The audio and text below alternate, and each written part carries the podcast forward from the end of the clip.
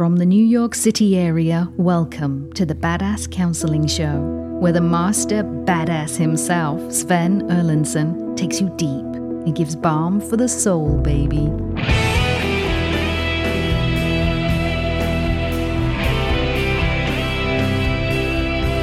We are live with a lightning round of the Badass Counseling Show. Welcome to you wherever you may be, whether it is on a long, lonesome highway east of Omaha or some other oblique music reference. Rob, where might someone be if they were living a song right now? Pascagoula. Pascagoula, or on a uh, sitting on a corner. What's that one? Fuck, what is that? Sitting on a corner. No, There's a lot uh, to two go on streets there. on the street of oh, fucking hell. What is that fucking song? And then there's that other one, and then that one. You know, oh, that one. You know Yeah, those. yeah, yeah. You are here on the lightning round of the Badass Counseling Show. I am Sven Erlandson. Yes, my parents had a sense of humor uh, and gave me that one, or I gave mom a lot of pain during childbirth. She thought, oh, I'll name this one Sven as a payback.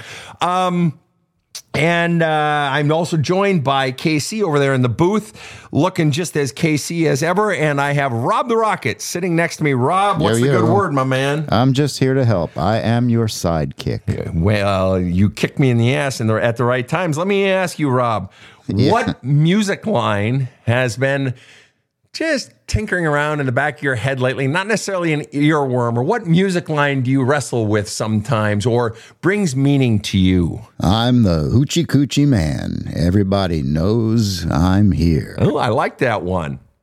I'm reminded of, I sometimes think about, and it's an inspiration to me in my writing and some other things. There's a, a just, just tiny, almost a throwaway line uh, from the old, uh, back when uh, Chicago was doing its heaviest rock, you know, the group Chicago back in the 70s, and anti war shit and all that. And one of their lines of, it was either in dialogue or dialogue one and two or question 67 and 60. I think it was dialogue or in the country. And he says, the power of a thousand new ideas. And I think about that the power of a thousand new ideas. Uh, a buddy, go ahead, Rob. More profound than uh, what I said. No, I like hoochie coochie, man. And sometimes for me, it's like rock and roll hoochie coo. All right, like fucking let's rock and roll. Uh, but I, I like that idea that we're constantly reinventing things. That nothing is, nothing stays as it is. A buddy of mine um, back in the day wrote a piece of music uh, that became in that particular sector. He wrote it in the in the field. You know, I'm a former clergyman. He wrote it in the field of um, religious music, but it was a Christmas song, and it was actually became so popular. It was performed for the Pope at midnight mass in the Vatican, and uh, the song is called "Night of Silence." And uh, Daniel, the the author of that song, and it's you know it's become global. And this was you know fucking 30 years ago, whatever. But he said, you know, anything we create, it's like we throw it out there as a boomerang and it comes back to us but it always comes back sort of different. And or we put it out there. We put ourselves out there and then somebody else takes that and runs with it in a new direction. And uh, maybe adjusts it or tweaks it or bends it or folds it and it becomes better or it meets a different audience so that's why you know i get a lot of therapists coming to me and, and clergy and uh, psychiatrists and, and you know academics in, in different fields helping fields and they say, "Oh, Sven, you know, I, you know, I'm inspired by what you do, or I like what you say on this or that thought. Um, thank you for what you do." And I say, "Well, you know, anything that I put out there, you're going to make even better." Because you're going to apply it to a sector, to a field, based on tying it in, looping in with your experiences and your knowledges, and you're going to improve on it and augment it. And so we're all just sort of in this game of life, improving what was given to us and making it better and hopefully making the world a better place. You know, as my parents used to say, we all stand on the shoulders of giants. And I, and I like that. All right. Uh, so we haven't actually answered a question yet. So I guess I, we should do what we came here for. Rob, um, that question you had, let's wait on that one. I know you had it queued up. I'm going to just take one here from a reader first or a watcher, reader, watcher, something first. Uh, someone asked the question Have you heard of the book Trauma Bonding? And if so, what are your thoughts? Uh, I've not heard of the book, but I, yes, I'm familiar with the concept of bonding, that uh, trauma bonding. That when basically it, the name tells the story that when you go through traumas with someone, you're bound. It, it because certain uh, feelings and get fired and thoughts and beliefs get formed, you bond to that person. And so many people say, "Well, I'm trauma bonded to this person. What do I do? How do I get out of it?" And so on and so forth. And my response is it's really the same in any situation that whether it's trauma bonding or whether it's getting past a tr- uh, painful childhood or dealing with the loss of your business or whatever it might be, you have to go into the pain. I was a trauma counselor for a, a U.S. airline, and so I would deal with employees, uh, whether it's in cabin uh, employees, pilots, or um, flight attendants, or uh, employees of you know the mechanic staff or in the administration, any staff, anytime there was any trauma that was experienced. Now in flight, it might be a wind shear or something along those lines that or a smoke filled cabin or something and so they come out of those flights shaken up and it was my responsibility then to either be there when they came down and then take them through sort of decompression counseling or to reach back out to them. Or if we had an employee who was going through a divorce, or if we had another employee whose father just died, it was my job to take them through the trauma counseling. one of the things that uh, the technique that I use and used and still use, um, whether as a clergy person or as that uh, trauma counselor for the airline, and, and even now today, is it's we tell the story. We go into the story, tell the story, tell the story. What is the story? So that's taking them down into the story. Well, a lot of times people don't want to go into the story of their lives. This is why they don't want to go into counseling. Why? I don't want to go into that shit. Well, why don't you want to go into this? Because I don't like how it feels. I don't like the memories. It makes me feel scared. It makes me feel alone. It makes me feel hungry. It makes me feel angry. It makes me feel rage, whatever it might be. I don't want to go into it.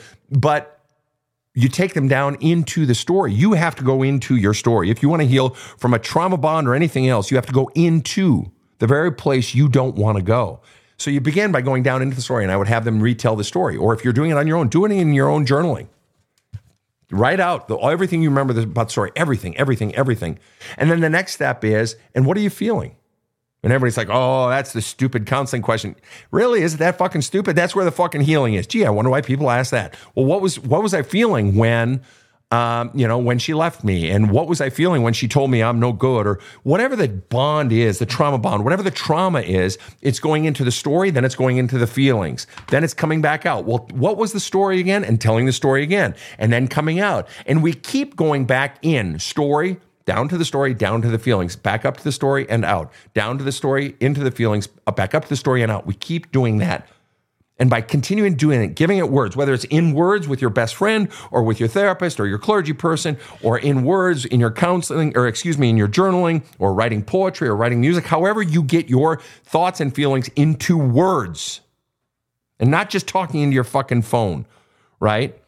But putting it down to be recorded so that you can go back and look at it and so forth and stay in those thoughts and feelings. The more you do that, the more you heal, whether it's a trauma bond or whether it's your fears of riding roller coasters or getting on a plane, anything. That's how we fucking heal. All right. Rob, what was that question you had? Well, that's a personal question for you. Oh. And so um, I know how you don't like talking about yourself, but Every person who ever knew me as a child would be laughing their ass off at that. Thought Sven not liking talking about himself. All right, but do, do your best. Thanks for throwing me a bone. Certainly. Uh, here's the question: What do you enjoy most about your career, and what do you enjoy the least? Uh, what I enjoy most about my career is that at a very young age, in my twenties, I chose to invert Maslow's pyramid hierarchy of needs. I chose to invert it. And Maslow puts at the bottom uh, warmth, right? That is the core fundamental human need is warmth. Second is protection, security, right? And then food, water, shelter, and then, you know, fucking income, and then uh, work that fulfills you, and then family, connection, whatever the order is, all the way up to the top. What's at the top? Self actualization. And I said, fuck that. And I believe that's the artist mentality. Yes, you still got to fucking eat, but. I ate a whole lot less when I was creating. I didn't give a fuck. I just wanted to express myself. I wanted self actualization. I saw something just this week on, uh, I think somebody had put it out on TikTok, and I haven't authenticated it to know whether or not the research is real and good and so forth, but they had done studies on people's energy Now, for science to even be looking at personal energy, I think is a huge fucking leap forward. But looking at energy and which energy on like energy meters or whatever, measuring human energy. And the energy that comes through as the most powerful is the energy not of love, but the energy of authenticity. And that's why you guys hear me talk about authenticity and becoming your a real self. That I committed myself. So my greatest joy in my career is being my real self, and I committed to it at age 20. And people called me irresponsible. A woman left me over it. Um, you know, I didn't have a lot of money for a very, very, very long time 25 years, whatever. So, the best part of my job is I write, I speak, and I counsel. And those are the three things I love to do the very most in life in service of humanity. That's my favorite shit to do. Anything else, even sports, you know, I grew up in sports, even that bores me after a while. I like movies, you know, and so forth, but I don't make a career out of it. No, I, I get to do the shit I love. And I get to because I fucking chose it. And I was willing to do it even when I was poor. And now, in my mid 50s, when I'm not poor, it's great, but I'm still doing it because I love the fucking work. I'm, I'm on my fucking phone at four in the morning. My girlfriend's asleep next to me. The dogs are over there. My dog has been eating beef lately, so he's had really bad gas. So I've had to open the window because it's, oh, it's horrible. Um, but I'm still laying there at four in the morning. Um, and, uh, a lot of times I'm going through emails that people send or somebody will reach out with a direct message. I get about a thousand a week. And I try to really hit a lot of them. I can't possibly get them all. But I'm doing it at four in the morning when I wake up. I went to the bathroom, couldn't get back to sleep. And so I'm just laying there. I love this work. I'm not doing that because I'm getting paid. I ain't getting jack shit for that. I'm doing it because I love it. I love helping humanity in ways I love it. Uh, what do I not like about the work? Um, the business aspect of it. I'm not a business person. When I left the Air Force Academy after two years, I got accepted to Cornell Ivy League school, their school of hotel administration, a business school. And I knew even back then, I have no desire to go into business. I suck at it. It doesn't hold my interest. I had to cheat my way through my economics courses. You know, shit like I was just like, fuck this. Um, ironically, I ended up, I've been in a relationship with a woman for 10 years who built an $80 million company, present primary shareholder since day one. Um, so, weird. Uh, but just the business side of it, having to fucking set up this and that, it bleeds my energy. I like the creative aspect of it. Anyway, all right, people, what do we got? Where do you start to heal codependency? Where do you start to heal it? Exact same thing I was saying earlier about trauma bonding. It's really the exact same thing. You have to go into, you want to know, actually, you know what? This is actually a great question. Do you want to know what you need to heal next? This goes for everybody, not just codependent, not just trauma bond, not just blah, blah, blah. Do you want to know where your healing is? You can always identify healing work that you have to do.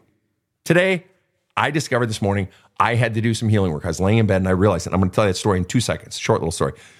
You know where the healing, the next healing work is by what you're feeling by what you feel next. Any charged up feeling you have, oh shit, good. I'm glad this person just pissed me off because I realized, okay, I got some healing I got to do on that. Or I'm really feeling sad. I'm really feeling disappointed about that. Okay, boom, done. What a gift. That disappointment is a gift. That sadness is a gift because now I know I have one more thing inside of me that I can pull out and begin to look at and begin to, uh, you know, extricate from running my own sense of self. That I can heal on that. Anywhere in the full breadth of your life that you have feelings, that's a healing opportunity. That's where you start healing your codependency, your trauma, your fear, your breakup, your divorce, your uh, you know miserable parent, your miserable parenting, whatever it might be. That's where you start. Wherever you have the most powerful feelings, just start there. Where you have any, any feeling, even a little bitty one, heal that. Then heal another little one, and eventually you get in the fucking rhythm, and then you, your soul starts sending up more things and more things that that can heal. Um, and that little story this morning was this realization where I realized I had some healing to do because I got hit by some guilt this morning. I was laying in bed uh, with my girlfriend. We're just talking. We start our days slow and we talk and we keep the dogs in their kennels, uh, the little ones at least. And before we let them out, we're talking.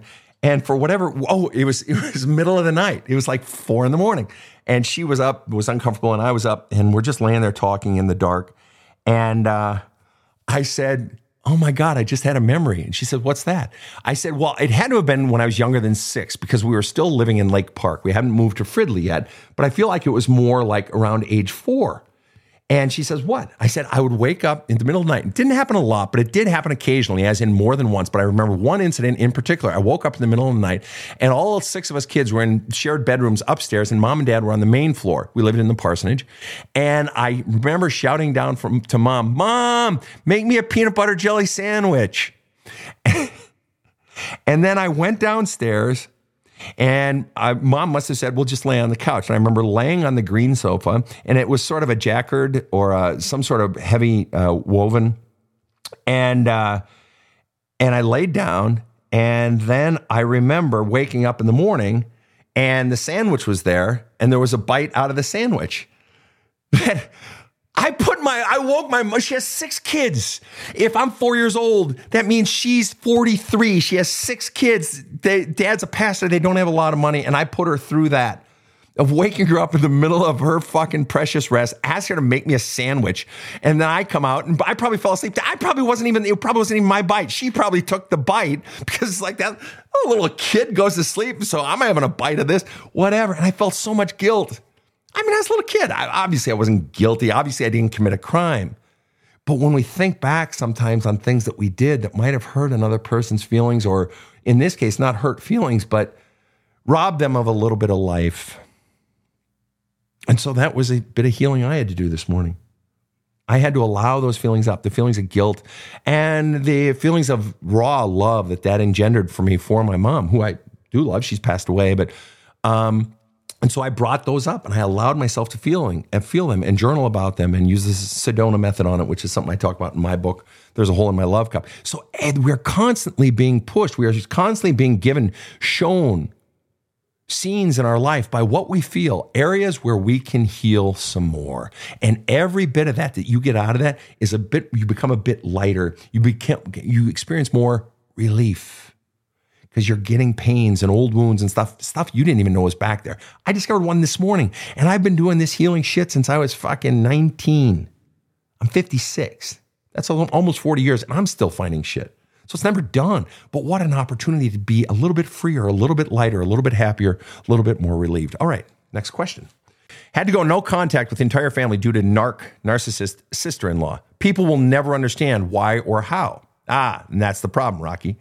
Okay, you're basically saying you by saying uh, I had to go no contact with the entire family due to the narcissist sister-in-law. People will never understand why or how. Yeah, and you wouldn't even put that up there unless them not understanding why or how was painful for you. Why would why would that even be an issue? Okay, so so they don't understand. Big fucking deal. Well, it obviously is a big fucking deal because you're putting it on a public post here.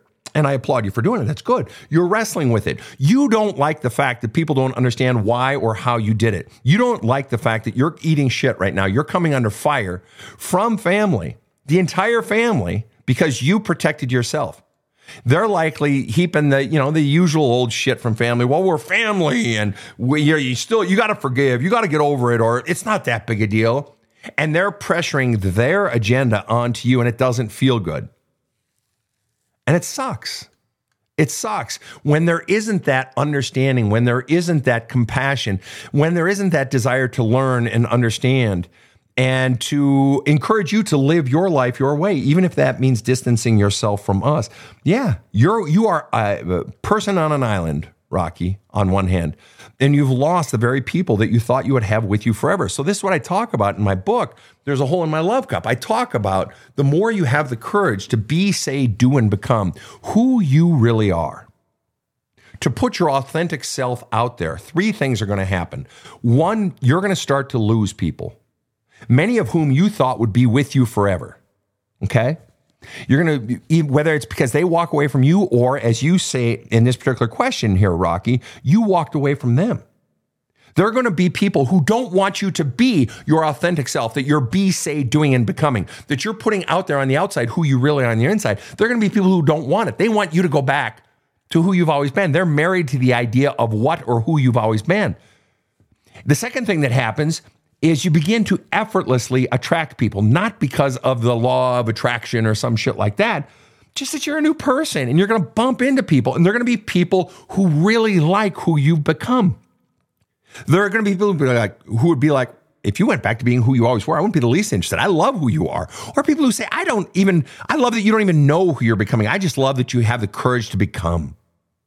And then the third thing that happens, and this is where everybody calls bullshit, right? Until they actually do the work Um, and that is that magical shit starts to fall out of the sky. Shit you weren't even expecting. The number of stories, thousands of stories I could give you over the last 30 years where the courage, somebody had the courage to be, say, do, and become on the outside who they really were on the inside, to finally become authentic.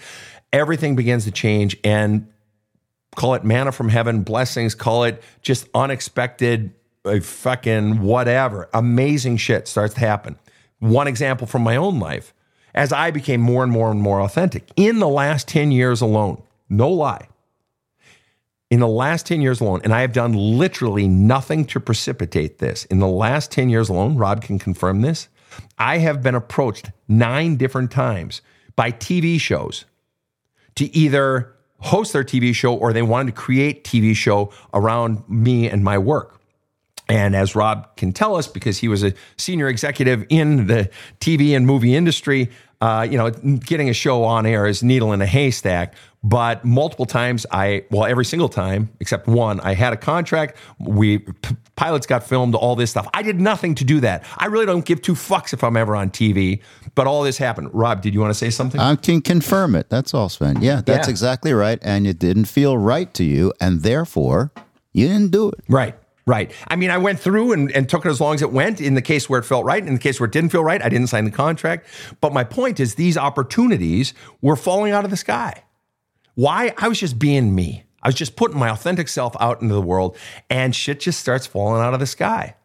That's the point. Be, say, do, and become who you really are. And in your case, the person who asked this question, you've had to go no contact with your entire family. They're pissed and they want you to go back to being who you are and who you were. And I say, don't do it. Just be you and accept the losses. You win some, you lose some. More to come. But right now, let's take a quick break. I'll be right back. Okay. Well, you've you've heard the podcast. You've listened to other people's issues.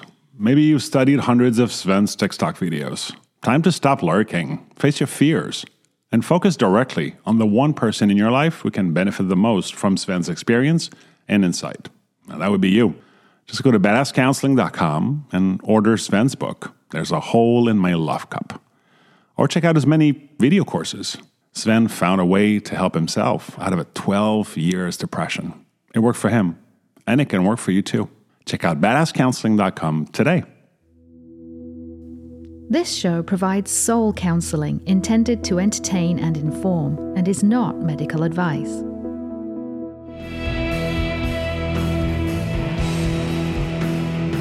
Now, back to the badass. And we are back with a lightning round of the Badass Counseling Show. I'm in studio with uh, Casey in the booth and Rob the Rocket next to me. Uh, we are taking listener questions, and I have one right here over on TikTok. Noah, in all capital letters, says every time I join, someone takes a break. I evidently Noah just joined right before that commercial break, um, and Noah is very angry about it. Uh, although he has a little laughing face there, but then he says this: God has commitment issues with me for real. And now he doesn't put a smiley face after that one or a crying face or anything else. So he means it, all right? Because he had just put a uh, that other face on the previous statement. So God has commitment issues with me. Now, as you guys know, I used to be a pastor, and uh, you know I can wade into spiritual conversations and so on and so forth. And I just want to touch this one. I want to touch this uh, because so many of my clients come to me, um, and I have atheists, Hindu, fucking Christians, Jews, uh, agnostics, uh, Muslims, and so I've had all sorts of clients over the years, and um, can speak those different languages, so to speak. And in this case, one of the issues for people who do believe in God uh, or believe in gods, one of the issues is when my heart is crying out for something and God is not granting it. Or when I'm wanting something and I'm not getting it, or I feel like my prayers are going unanswered. And so Noah here says, God has commitment issues with me for real, uh, which I take to mean, and again, I'm just playing the ball as it lies, which I take to mean I feel like God's not listening, or I'm still in my pain, or I'm still in my suffering, or I'm not getting what I want. And one of the things that I tell people is uh, there's a standard sermon that gets preached in uh, Christian churches, and it's on the notion of kairos versus chronos in Greek. Uh, chronos is linear time, time on your watch, right? Kairos is what's referred to as God's time. Okay.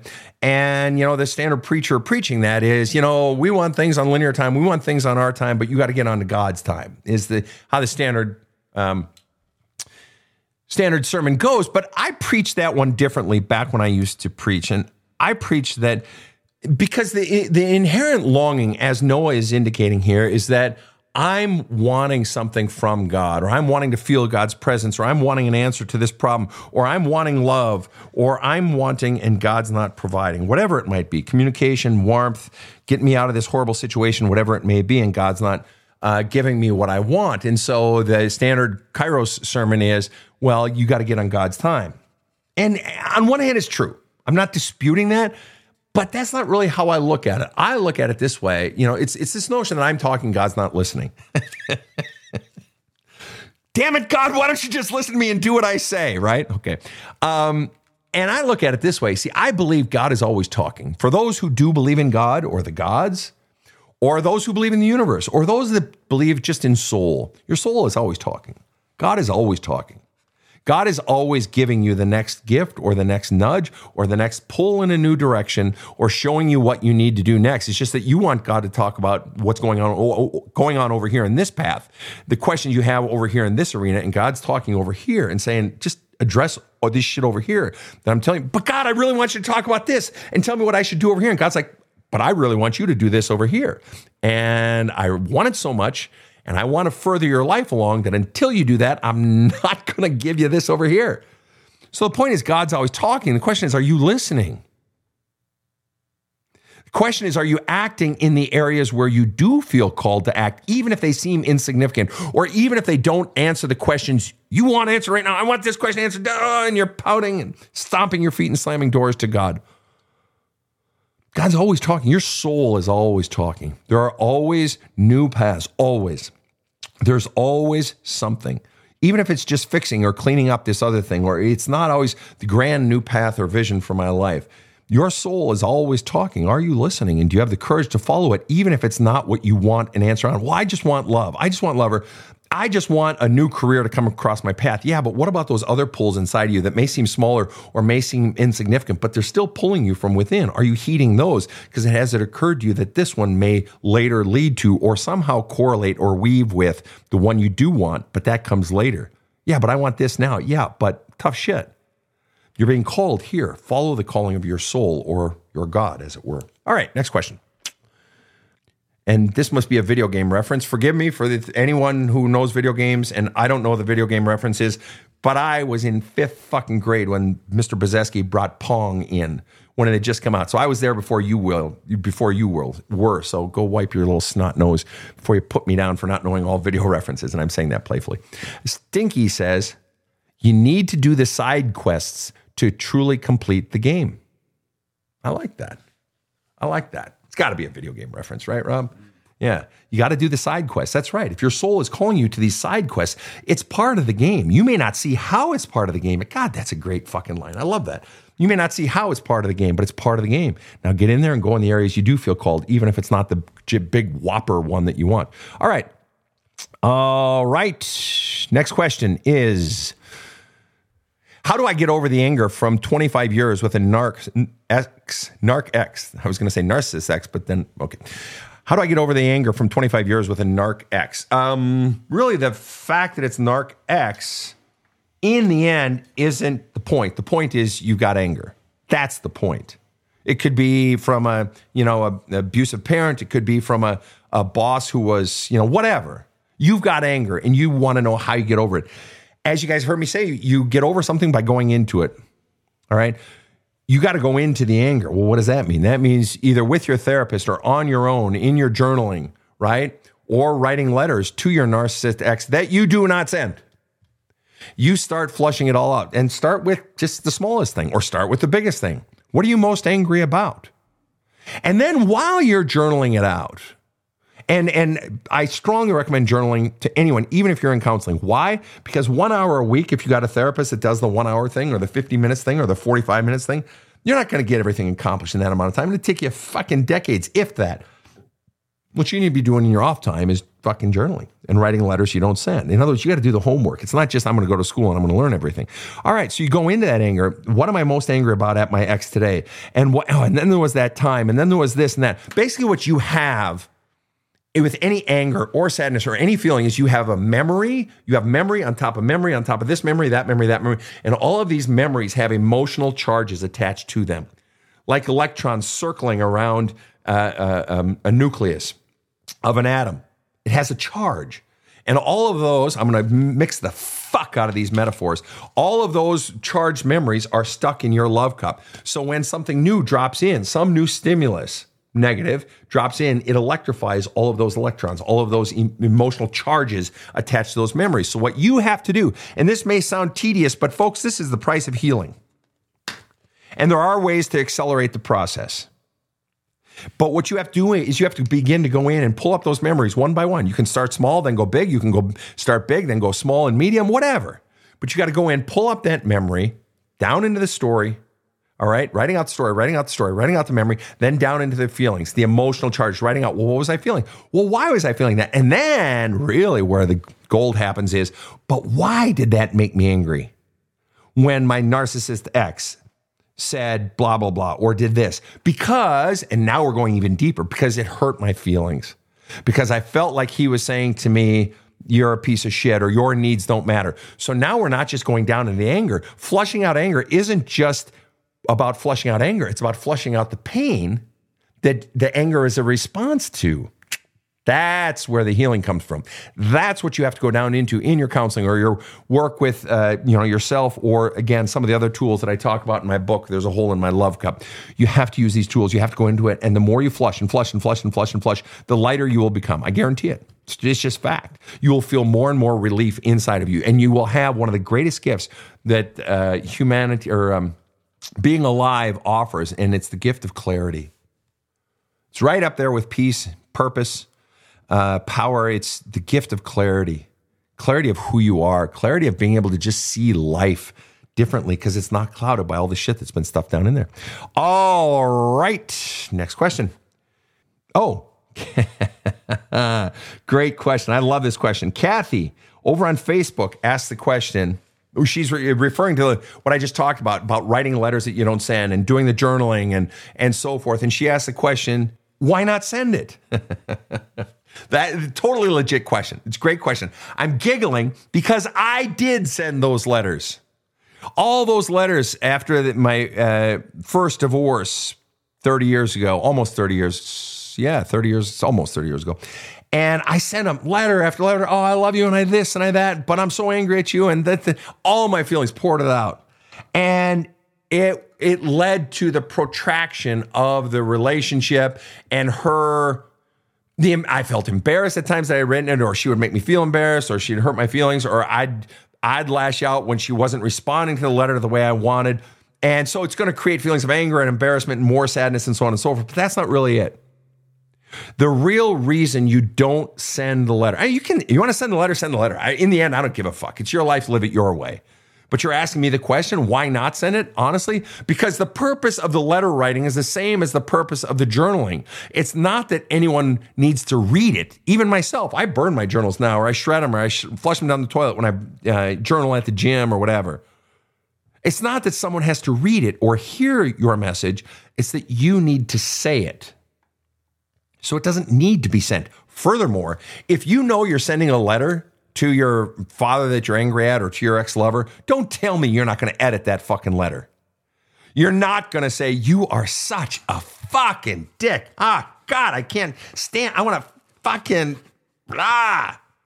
And you make me so mad and you've hurt me. God, you're such an asshole sometimes. You're not going to say that. No, you're going to say, um, You sort of hurt my feelings that one time uh, da, da, da, You know, you're going to temper it. What will they listen to? Will they stop reading after if I say that in the first two sentences? So now all of a sudden you're editing, you're editing the message because you're basically carving it into something that they will swallow. That's not going to heal you. What's going to heal you is getting your shit out in the most powerful language possible, in the most powerful thoughts possible, going into every single thing that's hurting you. That's what's going to bring the healing. Once you start editing, you are short circuiting your healing process. Next question. Sven, there's one here, and it's very specific on a topic that uh, you've covered, and you cover a lot. But uh, this uh, listener says, What's the first thing I should do to better myself after getting out of a five year NARC relationship? It's been four months. I'm ready now. Well, my question is, you're ready now for what? Right. Um, are you saying you're ready for a new relationship after a five year narc relationship? Probably not. Okay. Um, what's the first thing you should do? In all honesty, if you want me to just be totally honest with you, all right? If you were my client, what I would want to explore is what were the beliefs that set you up going into the relationship with a narcissist. It's not what ha- or what I call an extreme taker. It's not what happened in the relationship. That's not where the greatest damage was done. The greatest damage preceded that relationship, which is why I talk about my book. There's a hole in my love cup. I talk about all problems within a relationship predate that relationship.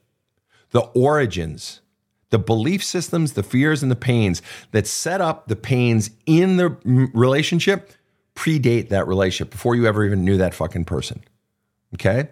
And so in this case, what's the first order of business you should do coming out of a five year uh, narcissist relationship, whatever the amount was? Well, the first thing you should do is you should begin the process of exploring what were the, I'd, I'd start you right here. I'd say, what were the red flags that you missed? I guarantee there were red flags. I guarantee in the beginning of your relationship, and you could, I could start you a million different places, but we'll just choose this one. I guarantee you that if I were to ask you what red flags did you miss, if there were any, you'd be able to say, well, there was that time. Or maybe you'd start up saying, I don't know, there weren't any red flags. And I'd say, really? There was never something that didn't feel good or didn't feel right, or it made you think, uh, wait, what? There weren't times in the beginning. And if I push you, I guarantee there were. I guarantee there were things, and I'm not saying necessarily the first month, maybe it was your third year, but there was a time when things began to not feel good. I mean, if, if you went through a five year relationship at some point, maybe it didn't come till year four and a half, but at some point you got out of the relationship because it didn't feel good. So I just want to know when did the relationship start not feeling good? When did it start? For some people, it doesn't start until we had a somebody we were counseling on the show earlier today, and uh, it started uh, for his wife basically right before the wedding because he checked out of the relationship right before the wedding because he was terrified. So her discontent, her not feeling good, started right before the wedding. So when did this relation start to not feel good to you? Okay. Well, how does that help us, Sven? Because right there, we can start with, well, why the fuck didn't you do anything about it? Not that I'm saying that scoldingly or blamingly. Blame is it is not helpful. It's to identify what was going on inside of me when someone is treating me in a way that doesn't feel good. What was going on inside of me that caused me to overlook that? Or maybe I did bring it up and they sort of shot it down, so I let it go. In some way, you let it go. Or maybe the first time you didn't let it go and, and they account and you made them atone for it. But maybe then by the third time they did it. Or maybe another time they did something else. At some point, you're being treated in a way that doesn't feel good and you allowed it. Otherwise, it would have never metastasized. It did not start as this giant metastatic cancer. You did not start this relationship with a huge fucking growth in the relationship that felt horrible. It didn't start that way. It starts small. And it may not start at the beginning. It may start three years in, but at some point it starts. And the problem is, is that I allowed it. So in my counseling of you, I would ask you, when did you allow it? What was the event and why did you allow it? Or what was going on? Likely, if it happens once and then you allow it, it's going to happen again in all likelihood, still small. And then it's going to become patternized. And then it's growing. And then it's going to grow in another way. Well, he never really apologized in the beginning, and I kind of let it go because he was a nice guy and I didn't want to lose him. Or I'd never had any, a woman like me before, or whatever it might be, and you let it go. Then it goes a little more, and now you can see the cancer growing. So the way we fix it so that it doesn't happen again is we go into the origins. Okay, so if I was allowing this, why was I allowing this? What was the fear driving my behavior? Because there was some fucking fear. I didn't want to lose the person. Uh, I couldn't bear the thought of being alone again. Um, my mom would have chewed me out and said, See, you're unlovable. Look at that. He left you again. Or another guy left you. Whatever it is. There were fears operating, or you just didn't even see it, which is its own separate thing. Well, why didn't you see it? Well, because that's just how people treated each other in our home. Ah, So now we got to go back into that childhood again because we're realizing that how you were conditioned to believe about love was driving your relationship. And if you haven't done anything about it since the beginning of your last relationship, that means you're still not seeing how what you were taught in your childhood is driving how you go about love. So it's always going into really the origins of the relationship. And this is why great relationships are won and lost in the beginning. They, can they, uh, ones that go bad, can they be re- resurrected later? Sure. Sure, but it gets harder and harder the bigger that cancer grows. All right, next question. 13 year marriage, then a seven year relationship. I've finally done the work to figure out my patterns. I love that. There's no question in there. It's just, that's nice. I like that. All right. Um, why do people always refer to their significant other as a narcissist? Everyone has narcissistic traits, overused term. Tammy, I can't say I disagree. However, just as my own little soapbox here, let's all remember that uh, psychology does not did not coin that term. Right? I studied the classics. I've studied five languages, four of them mostly dead, largely dead. And two of them were two different versions of Greek. And we know that Ovid, the great poet, about 2,000, 3,000 years ago, wrote and wrote the story of uh, Narcissus and Echo, right? And what's interesting is it wasn't just a cute story, that those stories were archetypes. Okay, to quote Hillman, to quote Joseph Campbell, they were archetypes explaining types of humans. So Ovid was already engaging in sort of a psychology 2,500 years before psychology was ever invented in the 1800s, whatever. Okay. And he was basically saying there are personality types that are so fucking self absorbed that it's all about them. And there are those persons, the most, and if you've never read this before, just fucking Google it, pull up the wiki version. That's fine. Um, the story of Narcissus and Echo, not just Narcissus. The most interesting part of that story is Echo. Echo is a mountain nymph that is cursed by the gods that she loses her voice. And all she has the ability to do is echo whatever is said to her. Hence, we get the idea of an echo. You go in the mountains and you go to yodelay hee hoo, and then the mountains say back to you yodelay hee hoo, right? Echo. We all know what an echo is. Or an echo chamber when you just surround yourself with people who just repeat back what you say and make you feel darn good, right? We talk about politicians that way or whatever. Uh, but Echo lost her voice. And Echo met Narcissus and fell in love because Narcissus was so beautiful. And the more and more she would just echo whatever he said. Well, of course, Narcissus was saying, I'm so beautiful. Look at me. And I'm so important. And she would say, You're so important. She'd say, uh, You're so beautiful. Just look at you. Is this starting to sound familiar to anyone? Do you see yourself in your life as Narcissus or Echo? And eventually, Echo died because her needs were never met because the love was never never reciprocated that she was only loved by narcissus and uh, she, she was only given love when she was repeating back about him. In other words it was all about him. And eventually she never got love because narcissus could only love himself. And eventually echo faded away and died as echoes do. Do you see yourself in echo? Oh now, if you see yourself a Narcissus and you actually do something about that, God bless you. You're a few and far between, and I'd love to work with you because if we can change one uh, and Narcissus, Narcissus or Narcissist, or as I call them, extreme takers, we can change one at a time. That's a victory for fucking humanity. All right. So, why do people always refer to their significant others as narcissists? At the very least, it gives people a language in which to frame the experience they're having. So, while it is overused and trauma bonding and bomb, you know, love bombing and all these other phrases are so overused nowadays, the good part about it is it's given them people a frame of reference, a language to express what they're experiencing. So, for that alone, uh, it can be a good thing. Rob? Change one narcissist, change the world. Amen. All right. And I got a good one here uh, from uh, YouTube if you'd like. Lay it on me, Moo Cow. Please share your feelings on expectations. If I expect something, isn't it a setup for a letdown? Not expecting anything prevents possible letdowns. Oh boy. This is exactly what we talked about in our uh, session. We what what's the date of that uh, counseling episode we just taped this morning with Michael. Was it about November? Yeah, Michael's episode will be on November 2nd as a podcast. Right. What one of Michael's issues was that he uh, doesn't like to get his feelings, doesn't like to have hopes or expectations because what he fears And we only came to this point later in the show. What he fears is that why get my hopes up? Because I'm not going to get it anyway, and then that'll break my heart. So it's better to not have hopes or expectations at all. And as we dove into uh, Michael's past, what we discovered was right around age 10, he recognized a pattern. And the pattern that he recognized was at Christmas and birthdays that his parents would always ask him for his wish list for his birthday or for his for Christmas and every single time it was not what he wanted. And I and he he acknowledged. He said, "Sven, I knew my parents didn't have a lot of money, and I took that into consideration. I said, so your your wish list was in the ballpark. It was finance appropriate." He said, "Yeah, definitely." But they never never did it. I'd get you know and then it's not that all the gifts were crap, but I'd get some medium ones or so-so ones. But I just, I just was constantly disappointed, and so I stopped getting my hopes up. So I'd put out a wish list, but it was never the stuff I really wanted. Okay, right there. I'd put out the wish list, but it wasn't what I really wanted. Okay, that's where it happened. Right there at 10. He began to separate, to take a step back from the process because the process was painful. That if I put my real heart out there, I'm just going to get disappointed.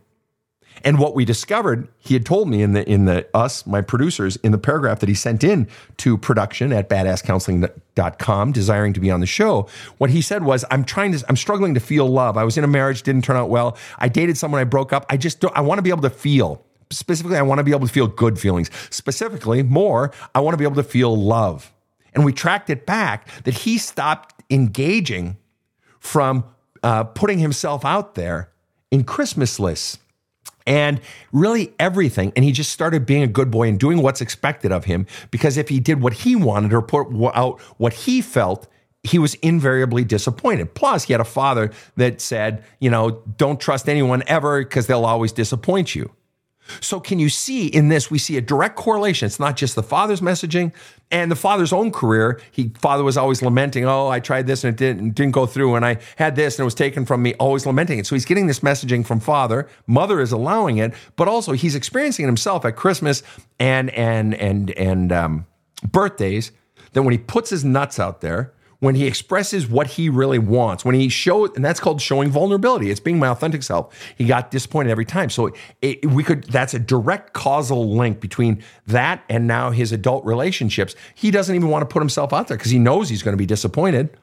And what it goes down even further to, we discovered, was that he was taught that he was unwantable, that he, in his home, fat was bad and he was fat shamed and you know, he and he says, I go back and I look at my pictures now from high school and stuff. He says, ah, that's crazy. I had what, maybe a few extra pounds. I and I was, you know, a handsome young kid.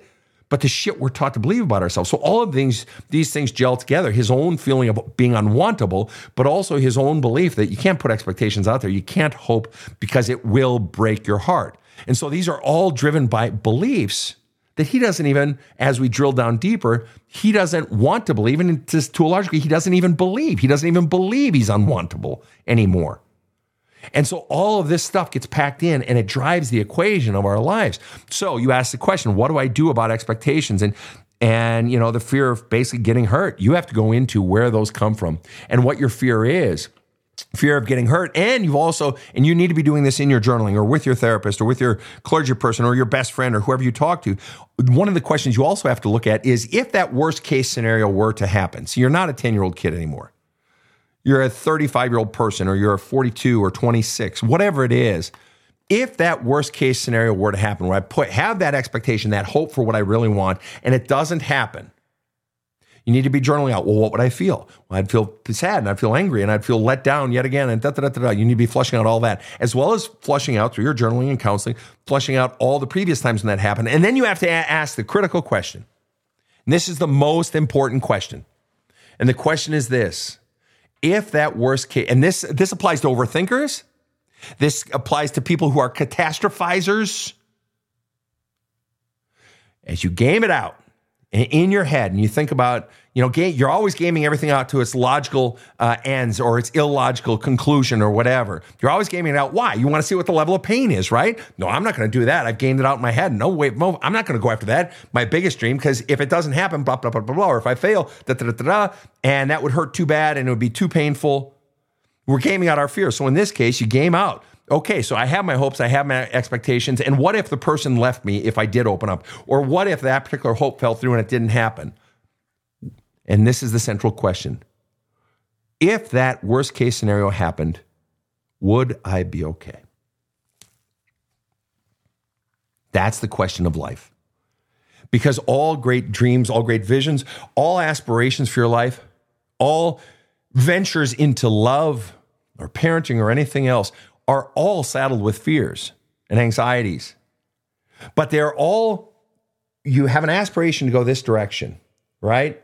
And when those fears creep in, it is very easy because those fears are so very fearful. I know what I want because that fear is so painful or the potential pain is so great. I go tick, tick, tick, tick, and I go 10 degrees off of that. Or I go tick, tick, tick, tick, tick, tick. I go, you know, uh, 98 degrees in a different direction. Or I go tick, tick, tick, tick, tick, tick. I go the exact opposite direction. Why? Because it's too scary. That if those bad things were to happen, it would be too scary. I'd be too afraid and it would hurt so much. And so the question is, would I be okay? Even if the worst thing happens, even if I lose, or even if I get laughed at, or even if I fail, or even if I get rejected, will I be okay? Once you can answer yes to that question, I mean, yes, I'll still grieve. Yes, it'll be painful. Yes, I'll have to flush out the, all the shit. Yes, I'll have to recover, but will I be okay in the end? Well, yeah, I will. Boom, done. All of a sudden, that giant fear all of a sudden is no longer this this over unovercomable thing not a word um, all of a sudden that fear isn't going to run my life and it, that's why every major decision in life every decision really boils down to fear versus trust and i'm not even talking about like trust in god or trust in anything i'm just talking about trust that no matter what happens i'll be okay i'm a former pastor i have counseled the dead and dying for many many many many many years I have a brother who was a hospice uh, um, social worker, worked with the dying, the dead, and their families for 30, 40 years, and he was extraordinarily good at it. And I, one of the things I have discovered in all my work in dealing with the dead, the dying, their families, and so forth, but especially those who have undergone, are dying, or undergone it, they have fears, they have longings, they have all sorts of stuff, but they also very often come to a place of, strange as it may sound, being okay with that accepting it that I'm going to be okay. Well, on one hand, no, you're not. You're going to be dead. But it's in advance. I'm going to be okay because they're looking at it, because they're grieving it, because they're flushing it out. They reach a point where I'm going to be okay. Does do they all reach? No, no. But for many, there is an acceptance, and that I'll be okay. So if the grand monster of all monsters, death, can be looked in the face, and a person say, "I'll be okay" in the process of approaching death, in the dying, I'll be okay. Even if they have stage four cancer, even if they, you know, they're in their final whatever. If they can be okay with that, then what is there in your life that you can't be okay with? And yes, I have even worked with people who have lost their children. And after the time, and we go through the work and so on and so forth, can you be okay with life again? Can you give yourself permission to be happy again? Can you find, you know, where the joy still is and live? And for those who do the work, the answer is a hearty yes. And scary, and there's a price. And the guilt and all that has to be dealt with as well. But yeah. Um, all right. I'm going to take one last question. Rob, if that's okay with you. Perfect. Perfectola. All right. Um, how could have Echo saved herself? So I just recounted the story of Echo and Narcissus.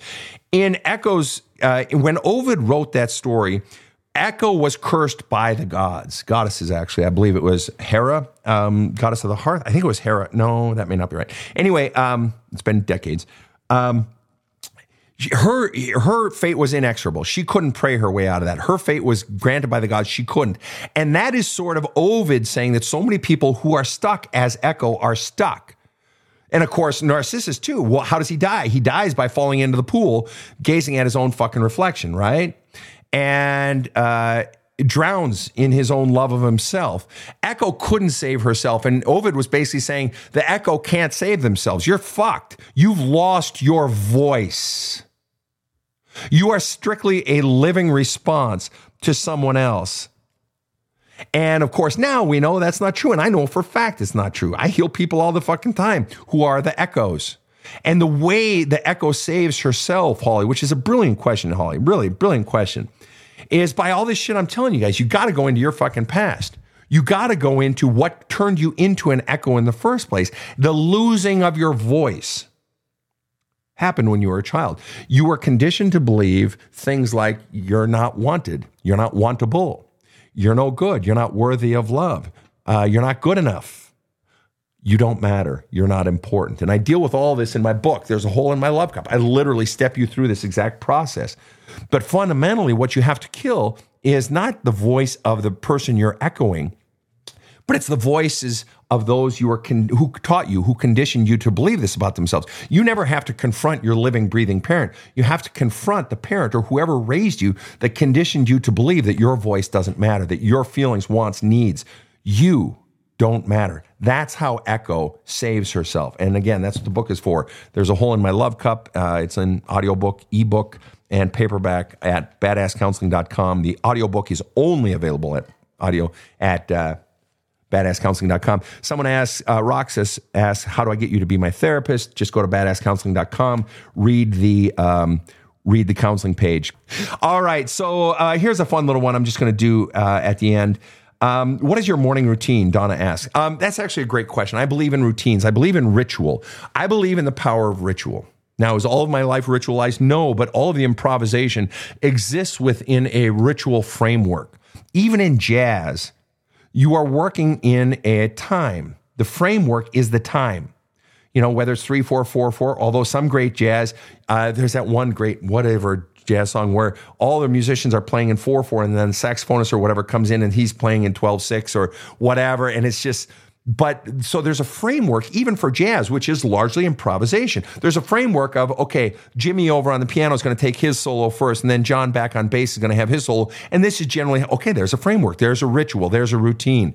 Um, in my case, my morning routine is simply uh, wake up, I get on social media right away and I try to answer some people's questions if I have time before I engage my day. I try to see what people are struggling with and get a few, bang out a few. I get a, probably a thousand a week. I can't possibly get to all of them.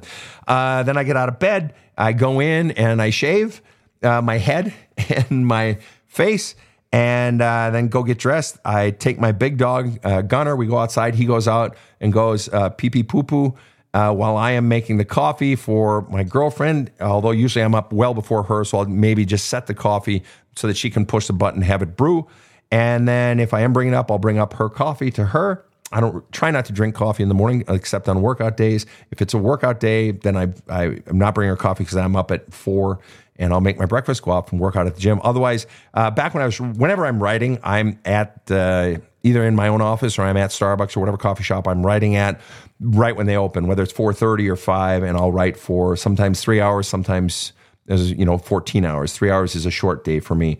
Um, we just finished a book, Badass Wisdom. It's going to be out uh, in the next month or two here. Um, but anyway, uh, but my one indulgence on days where I have a little bit of extra time, and then I'll go into my counseling schedule for the day, or if I'm taping with Rob or whatever it might be, but uh, my one sort of bonus, I don't shower or bathe every day, but my one sort of gift to myself, I'm waking up and just feeling the need to feel. I like a hot bath, and I will slide into a hot bath, and it's just like few things more joyful for me than looking out the window and seeing the world out there in the forest and stuff that I tape all my videos in while I'm taking a bath. And uh, yeah, so that's part of my morning ritual. Well, fine humans, thank you for that question, by the way. That's, that was very nice. This has been a good episode. I feel like we covered some really deep shit and some really uh, good shit. Rob, any thoughts on today? Well, I've got our daily affirmation here from one of our listeners. Really? And the listener says, several decades of self therapy here. Thank you for books and great people on the internet to help me along the way. Oh, that's lovely. I Yeah, love that. That would be you. well, no, that would be us. That would be us. All right, all right. Yeah, it's teamwork, baby. Listen, this has been great. We have uh, really covered a lot of ground today. Thank you for your questions. It's your questions from your own experiences that enable me to uh, you know pull it apart and help you see what's going on and find words for your experience. In the words of the great writer who wrote uh, you know Tales of Narnia and Lion, the Witch, and the Wardrobe, and movies got made from C.S. Lewis, uh, Brit. He wrote, "We read to know that we are not alone." We engage in these podcasts, we go on these lives, we go online trying to find words for our experience. A, to know we're not alone, but also to find a way out of the dark forest. So if we have helped you in any way whatsoever, we are grateful that you have uh, brought us the questions, and it's just fun to uh, be here to serve you in whatever large or small ways we can. So on behalf of Rob the Rocket, KC in the booth, I am Sven Erlandson. Thank you for tuning in and have a kick ass day. The Badass Counseling Show is strictly copyrighted. No copies may be made without the express written consent of the Badass Counseling Show LLC. The Badass Counseling Show is produced by Karen Camparelli and Robert H. Friedman. Executive producer Sven Erlandson. Original music by two time Emmy Award winning composer Trevor Morris. Have a kick ass day.